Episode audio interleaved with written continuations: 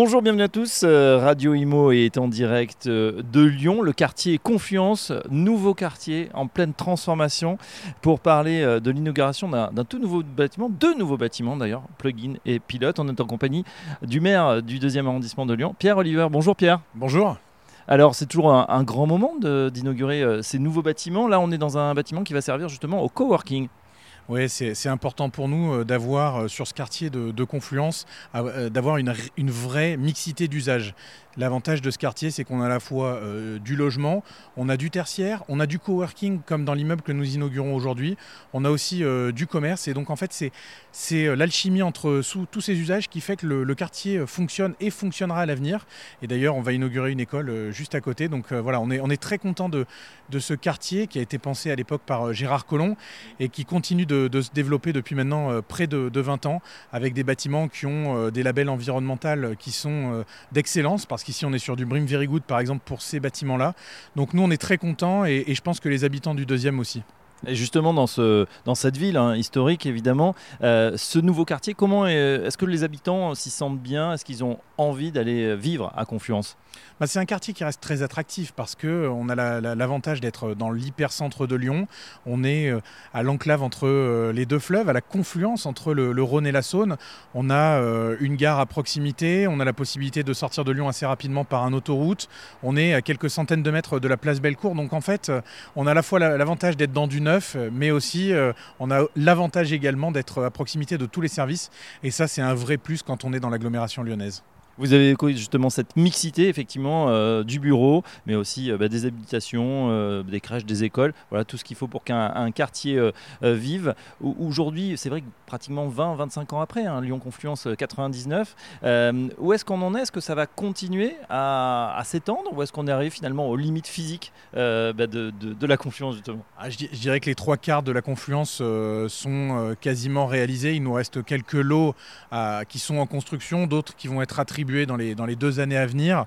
Ce qu'il faut savoir, c'est que la ZAC a vocation à se clôturer autour de 2030.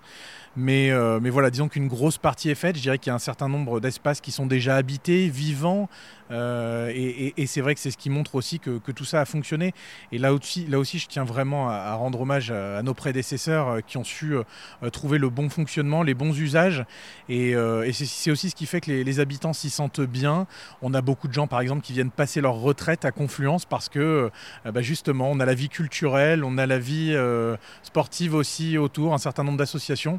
Et c'est ce qui fonctionne. Donc moi, ce que je dis un petit peu, c'est quelque part, c'est le Batignolles de Lyon. Voilà, ça parlera en tout cas aux Parisiens, mais c'est vrai que c'est un très bel endroit en plus avec les deux fleuves là, à la confluence comme on dit, avec le musée aussi pas loin, la culture n'est pas oubliée sur ce petit bout de territoire.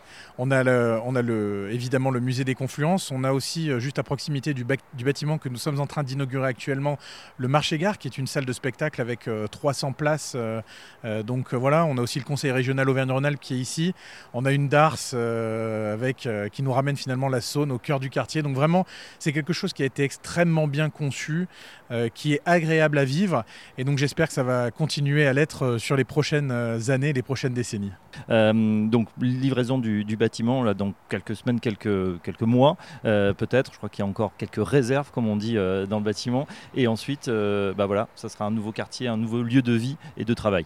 Ouais, ça va être un nouveau lieu de vie. Et ce qu'il faut savoir, c'est que l'immeuble qui est inauguré juste derrière nous a la particularité d'être un immeuble qui peut changer demain d'usage, c'est-à-dire que c'est un immeuble aujourd'hui tertiaire mais qui demain pourrait facilement passer en logement parce que c'est un immeuble réversible et donc on n'aurait pas besoin de détruire entièrement l'immeuble, on aurait juste à installer des cloisons supplémentaires, tout est adapté pour en faire des appartements.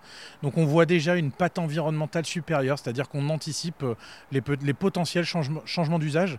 Donc voilà, on voit que ce quartier a été bien pensé, il faut aussi remercier toutes les équipes de la SPL Confluence qui ont travaillé depuis près de 20 ans sur ces questions-là, les équipes de la ville de Lyon. Mais vraiment, on est content de voir finalement le bout de tous ces chantiers. Alors, il nous reste encore quelques années, mais disons qu'on a fait une belle partie. Et puis là, c'est tout le côté Rhône qui est en train de prendre forme. On va avoir un certain nombre d'écoles pour l'enseignement supérieur qui vont s'installer ici. Donc, on sait que les étudiants apportent toujours de la vie dans les commerces et dans les établissements autour. Donc, pour nous, c'est vraiment positif. Voilà, c'est vrai que la réversibilité, c'est important. Hein, on ne sait pas demain, aujourd'hui bureau, demain peut-être logement ou autre. En tout cas, voilà, le nouveau visage de ce quartier de Lyon Confluence. Un grand merci, monsieur le maire Pierre Oliver. Je rappelle que vous êtes maire du 2e arrondissement. À très bientôt sur Radio Imo. À bientôt.